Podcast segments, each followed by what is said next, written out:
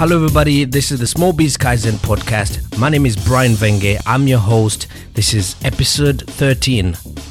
On this show, we talk about issues that relate to improving your business to bring about value and the results that end up on the bottom line. So what am I talking about? We're talking Kaizen, we're talking continuous improvement, anything and everything that should inspire you to take action today and do something about your business in terms of moving it forward and onwards. So what have we got in store for this episode?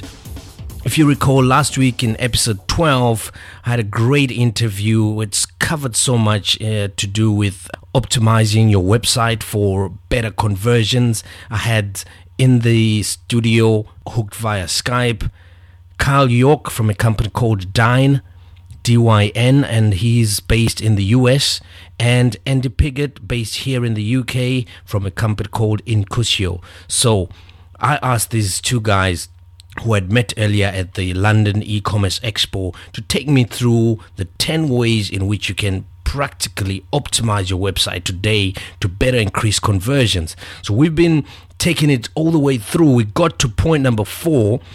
So today, without wasting any further time, we pick it up from point number 5 as we cover those 10 ways in which you can optimize your website to increase conversions. Enjoy.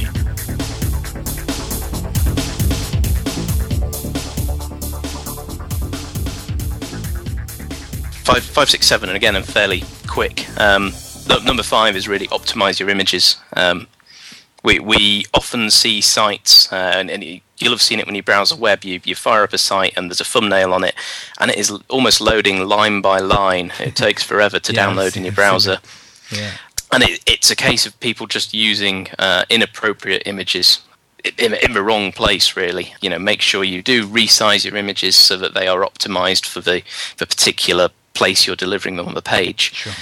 And use the right image types. So people quite often don't know when they should use a GIF or a JPEG or a PNG. Yeah, I'm actually one of those. What kind of general advice would you give in terms of when is it appropriate to use a JPEG and when is it not? When is a PNG a better option? Well, in terms of the broadest rule is if it's an image like a photograph, then use a JPEG. Okay. Because that will be the optimal format for delivering that in. Cool. Almost everything else, for instance, generally your business logo, buttons and so on, you would want to be PNGs, although they could be GIFs, but PNGs tend to be better now, unless you need an animated graphic, and then GIF is your only real option at the moment. Cool. But they're the rules of thumb that we would tend to use, and we can get some links into the show notes to help people identify what the best format is for their image. That'll be great.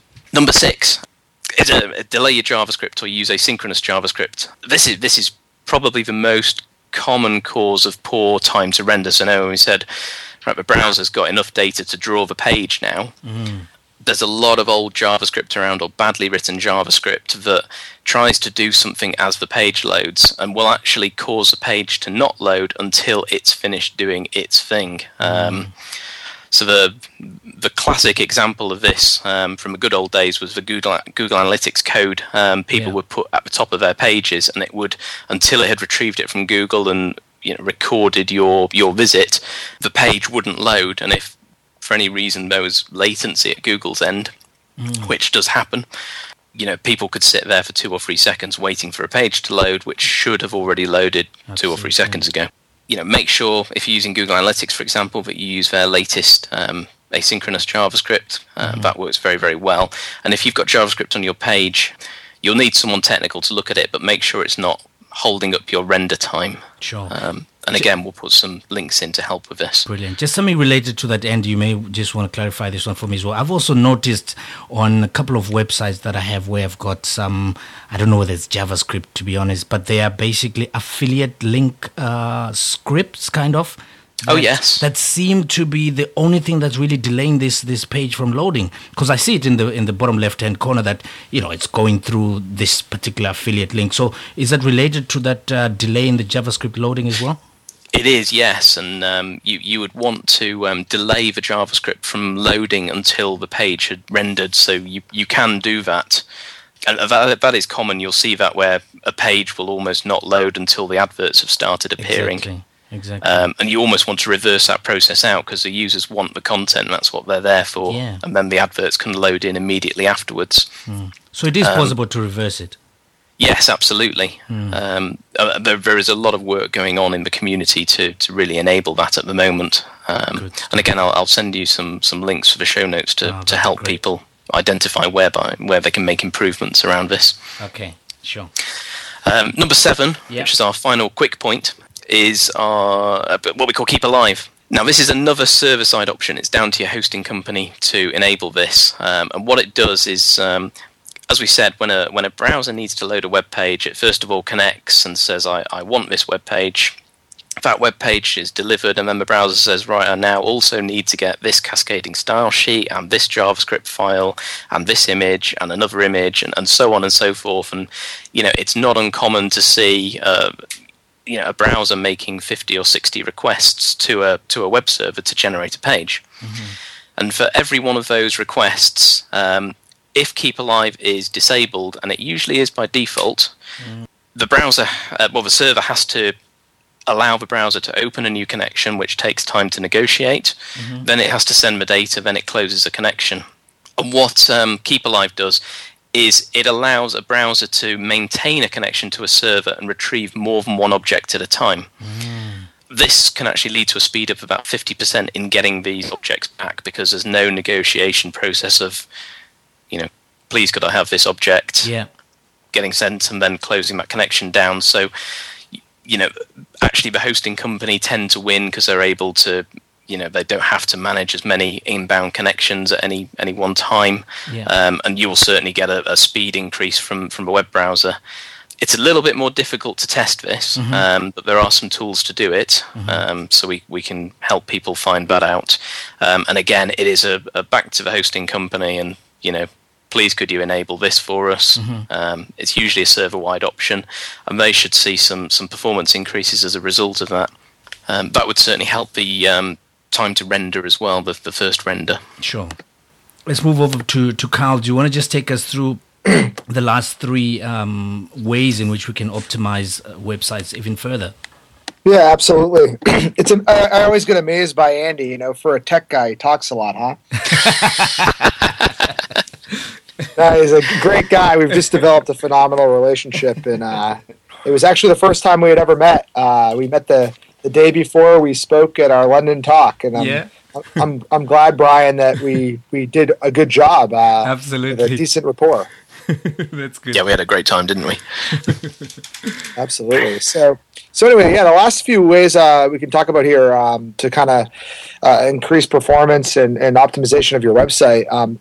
One of the ones that's pretty interesting is just straight up monitoring. Mm-hmm.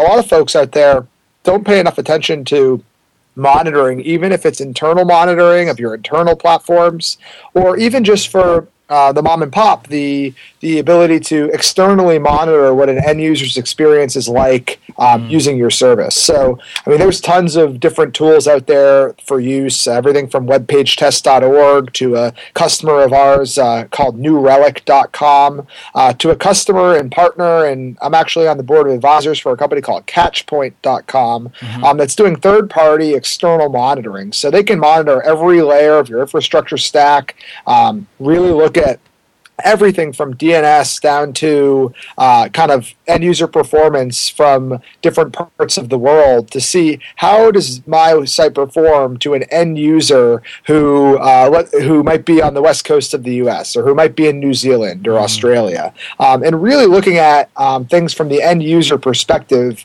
to see how does this website actually look.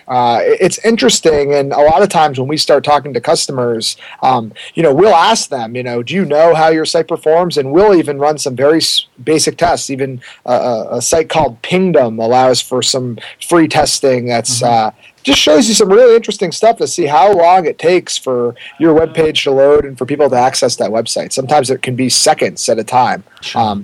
So, you know, this is a really interesting point. I know Andy has a lot of experience with the monitoring as well.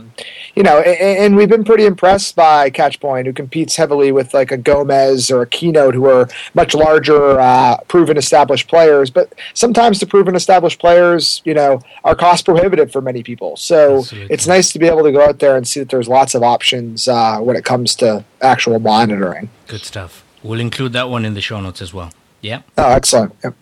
And Andy, again, I don't know if you have anything to add necessarily. I know you guys have got a lot of use from monitoring.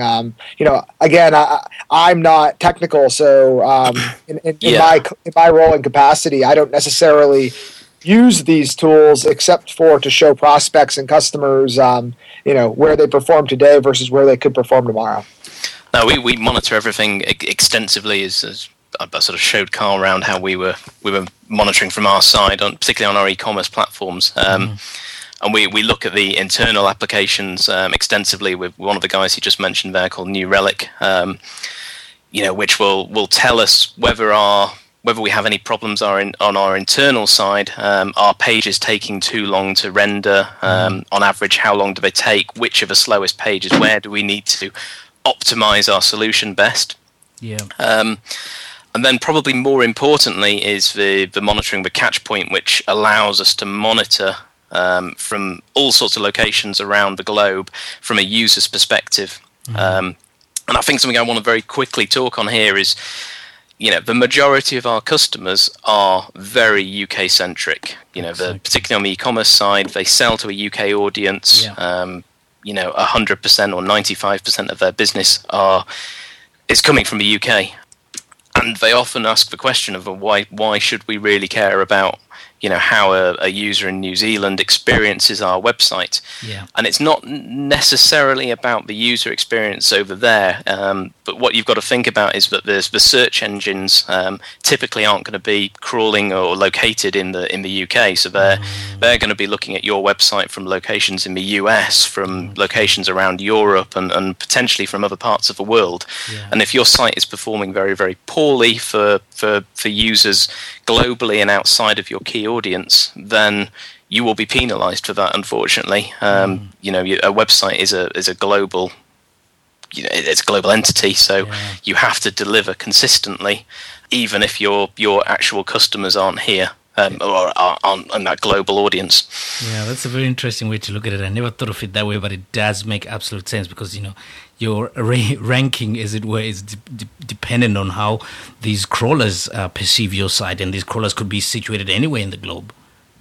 Absolutely. Well, yeah, and not to mention, I mean, when folks are searching for things online, whether they are looking for information or they're looking to read a blog and learn about everything from, you know, we have people using services of ours that are doing, you know, interior design blogs and in food cooking blogs and or websites, and if you think about these things, I mean, these are universal things. Absolutely. You know, and as search engines continue to crawl, continue to look for real-time content and up-to-date content, some people by accident are getting SEO'd like mad and don't even necessarily realize it, and their audiences, although, you know, might be swayed to one geographic region, they might have some very important viewership out of certain other regions. So it's just a really unique thing to look at, and, you know, it makes people realize a little bit more that speed and just this type of thing matters. I mean, the next thing on our list is really just talking a little bit more about DNS. I mean, we talked about it earlier, you know, and covered a little bit of this, but DNS. Unfortunately, is the forgotten infrastructure element in a lot of situations. You know, people think about it as being something that, you know, they just get for free from their ISP or from their hosting company or from their domain name registrar.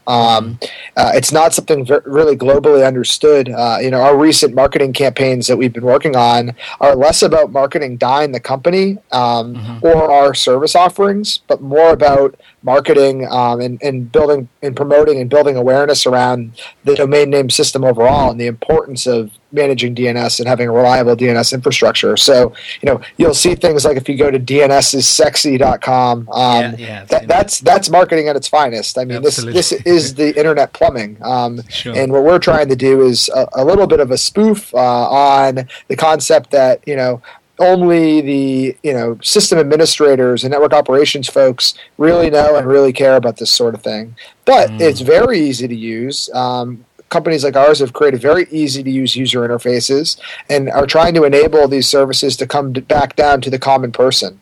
You know, and you know, other campaigns that we're currently doing, and part of my London trip, you know, our CEO just spent 3 weeks living in New York City, visiting with customers, going to local meetup groups, talking to prospects, learning from other CEOs how they're building relevancy around their companies. And this is called taking it to the streets. And the idea, again, isn't necessarily around promoting our own company. It's really around trying to build broader level awareness over why this technology makes a lot of sense. Because at the end of the day, I'm sure your hosting company might provide DNS, but most oftentimes they're providing DNS in one facility or maybe two facilities. And typically they're just going to be centric to the region in which that hosting company has prominence. And you know, you can shave hundreds of milliseconds at a time, even half a second at a time on that time to first byte in certain situations when users are coming from far period away. Just last week and yesterday, I actually met with a company that Andy had introduced me to that is originally founded in the UK but had moved to Boston. And you know, we started to look at their DNS infrastructure, and it was taking a second and a half from the US to, you know, where they were actually based now to get back to their servers in Ireland to do a simple DNS lookup. And you know, when we started to look at these things, and you start to look at real time and look at the fact that 1,000 milliseconds is a second, folks. That's a long time. People surfing the net are a little bit ADD, you could say, and are opening multiple tabs in their browsers and going to multiple sites at once, and is something really, really to think about. And then lastly on DNS, something that, you know, sites as they grow and as they scale, they need infrastructure that will scale and grow with them. You know, I can tell you very straightforwardly that Twitter was a customer when Twitter was a figment of Evan Williams' imagination. He went to DynDNS.com, he signed up for our consumer level services, and became a phenomenon. So our company has very much grown with them over time, and it's a little bit of gambling. You know, the hope is that you work with smaller companies, you help them scale, you go for some mass because you want a lot of customers. But you know, as they scale up, it's fewer and fewer customers who are going to use our enterprise services versus our consumer.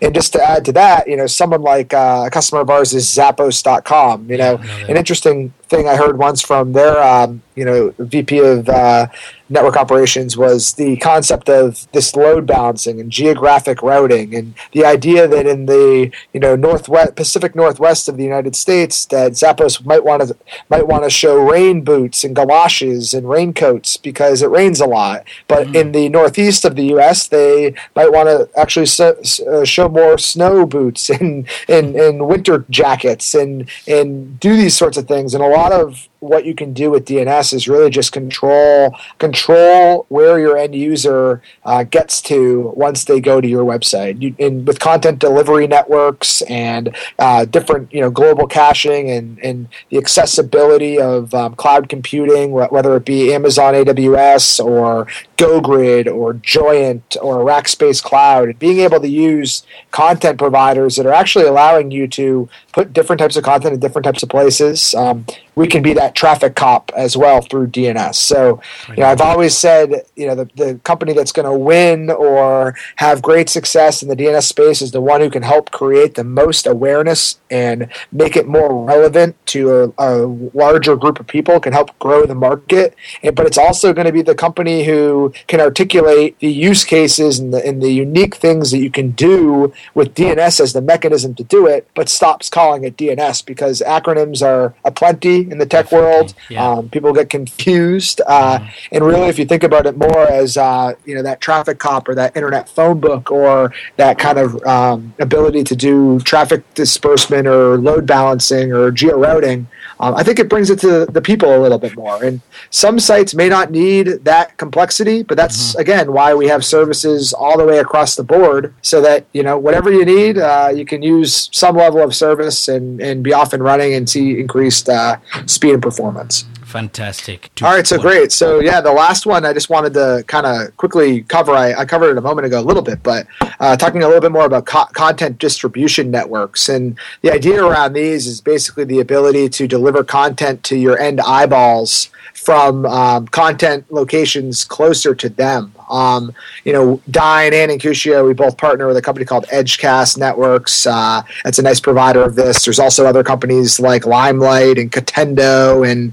Akamai is the biggest in the space, based out of Cambridge, Massachusetts. But basically what a CDN is doing is, you know, copying your different content to different data centers around the globe, kind of like us, except the fact all we're doing is the routing. And so we're, in essence, Dyn as a DNS provider is almost like a DNS-based CDN, except we don't follow it with the content. And then what these delivery networks will do is actually take that content and put it in front of the users in a very unique way. And I know Incutio has benefited greatly from a lot of these services. You know, it's almost a big part of the discussion we talk to the bigger customers or even the startups when they're coming to us for enterprise-based DNS, and they'll also be asking questions about global content distribution and, you know, hosting, cloud-based hosting, a lot of different things with the rest of their infrastructure, DNS just being the kind of gateway into that. So I'll kind of kick this over to Andy, and he can finalize point 10 on CDNs.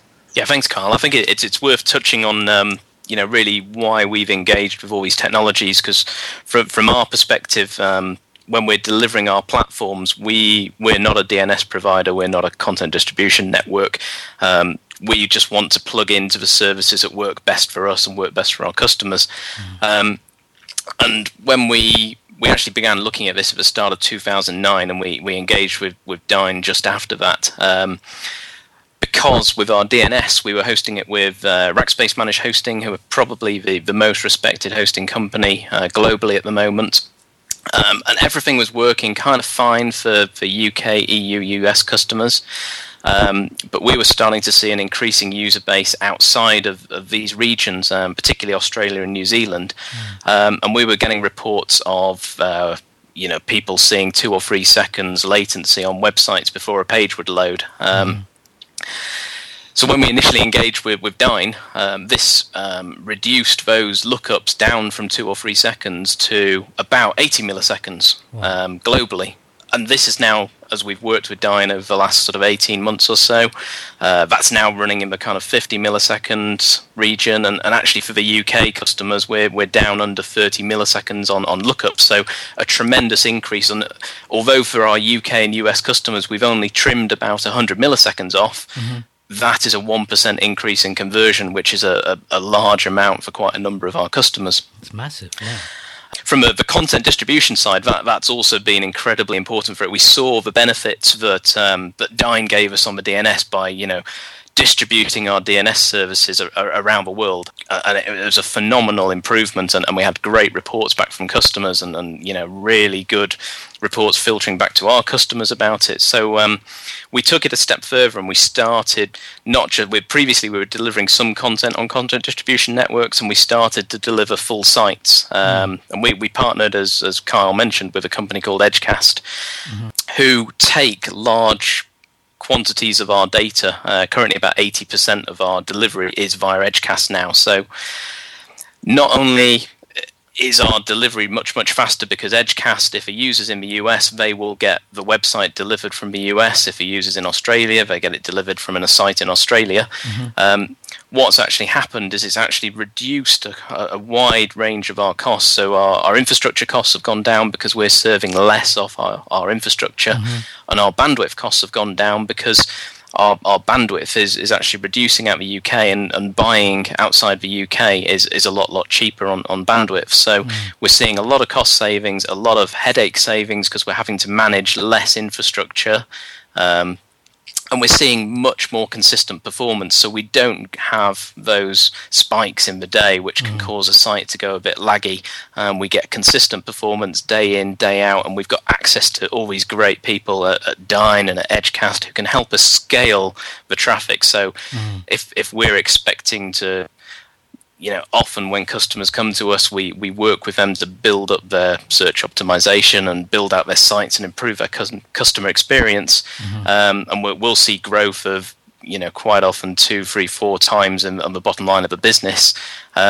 Clearly, that's a lot more traffic and a lot more delivery that has to happen. And we've got access to the people who just make that happen for us and make sure it's working so that we can carry on working very closely with our customers and not worrying about that. Excellent.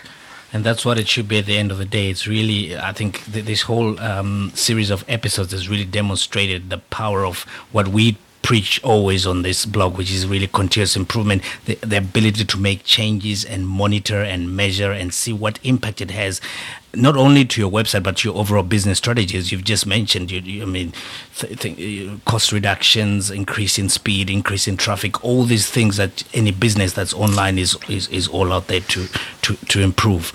So yeah, fantastic stuff. Fabulous. I think it's just the right person for the right job. And you don't hire an accountant to do your marketing. And, you know, I think we see that. We don't see that many companies who are running DNS should be. They don't really have any expertise in it. It's relatively straightforward to do on a small scale, but at the level Dyn do it, you need a lot of expertise to keep that platform running.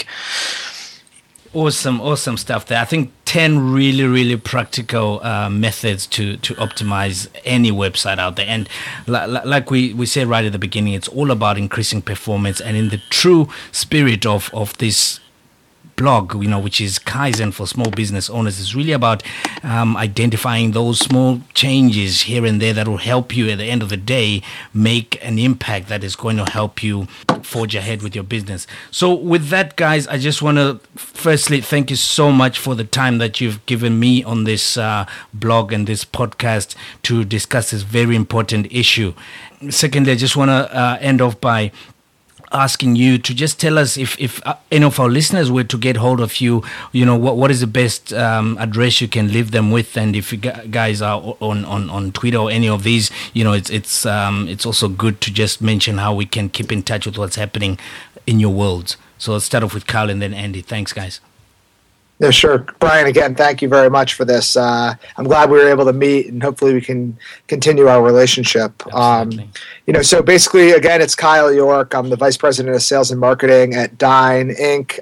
You can find us at dyn.com is our website. I am just kyork@dyn.com. You can also write into hello@dyn.com or sales@dyn.com. You can get to us. We're very accessible, very transparent organization, based on building real solid relationships on trust. You can also find us on Twitter at Dyn Inc, DynInc, and you can also find our consumer support team at DynDNS, DynDNS. I am at KYork20, 20 the number, and I'd love to engage with any folks out there who would like to learn more or continue to build upon this podcast. Brilliant. Excellent. Yeah, thank you, Brian, for the opportunity to have this conversation. You can reach me or the team at Incutio. It's incutio.com. You can reach out to me directly. Just send an email to Andy, Andy, @incutio.com, or just search for us on Twitter or Google, and you'll find all the contact information you need. Brilliant. So, guys, thanks once again, and all the very best in your future endeavors. Yeah. Thank you, Brian. It's been a pleasure. Cheers. Yeah, thank you, Brian. Most welcome. Take care now. Bye. Well, that brings us to the end of this two-part series where we've been looking at ways in which you can optimize your website. And I don't know about you guys, but I definitely want to listen to both these episodes at least more than twice, because there's so much contained in there that you can literally jump onto from today and really make those small changes. What I liked about it as well is really it brought the whole concept and the whole principle of Kaizen to the forefront. A lot of what was covered in there is real actions that you can take today and measure and monitor the impact of those actions with a view to obviously optimize and improve the performance. And a lot of it touches on the core things in business, like reducing costs, reducing infrastructure, reducing overheads, increasing traffic, increasing volume. So it really makes good business sense. I really, really enjoy this interview. Right, and moving on, I've got two just additional pieces of updates for you. If you recall, about 2 episodes ago, I mentioned I have been busy putting together a smaller project. Not small anymore, it's actually quite big and looking really, really good. I'm talking about Pimp Your Biz, the book that I've put together to really help any entrepreneur or small business owner to improve your business. So I call this the weapons of mass improvements, how to create value through flawless execution of continuous improvement, which is Kaizen. Yeah. So it's a complete end-to-end guide in what steps do you need to take to improve your business under any circumstance, recession or not. This method is foolproof. So if you're interested in this book by any chance, just go to smallbizkaizen.com/thebook. And on there, I've just got a little link where you can, just register your interest. And, I'll also offer you a 30% discount when we do launch, which will be before Christmas. Definitely. This is something that's been really, really keeping me busy. I've put in a lot of stuff in here.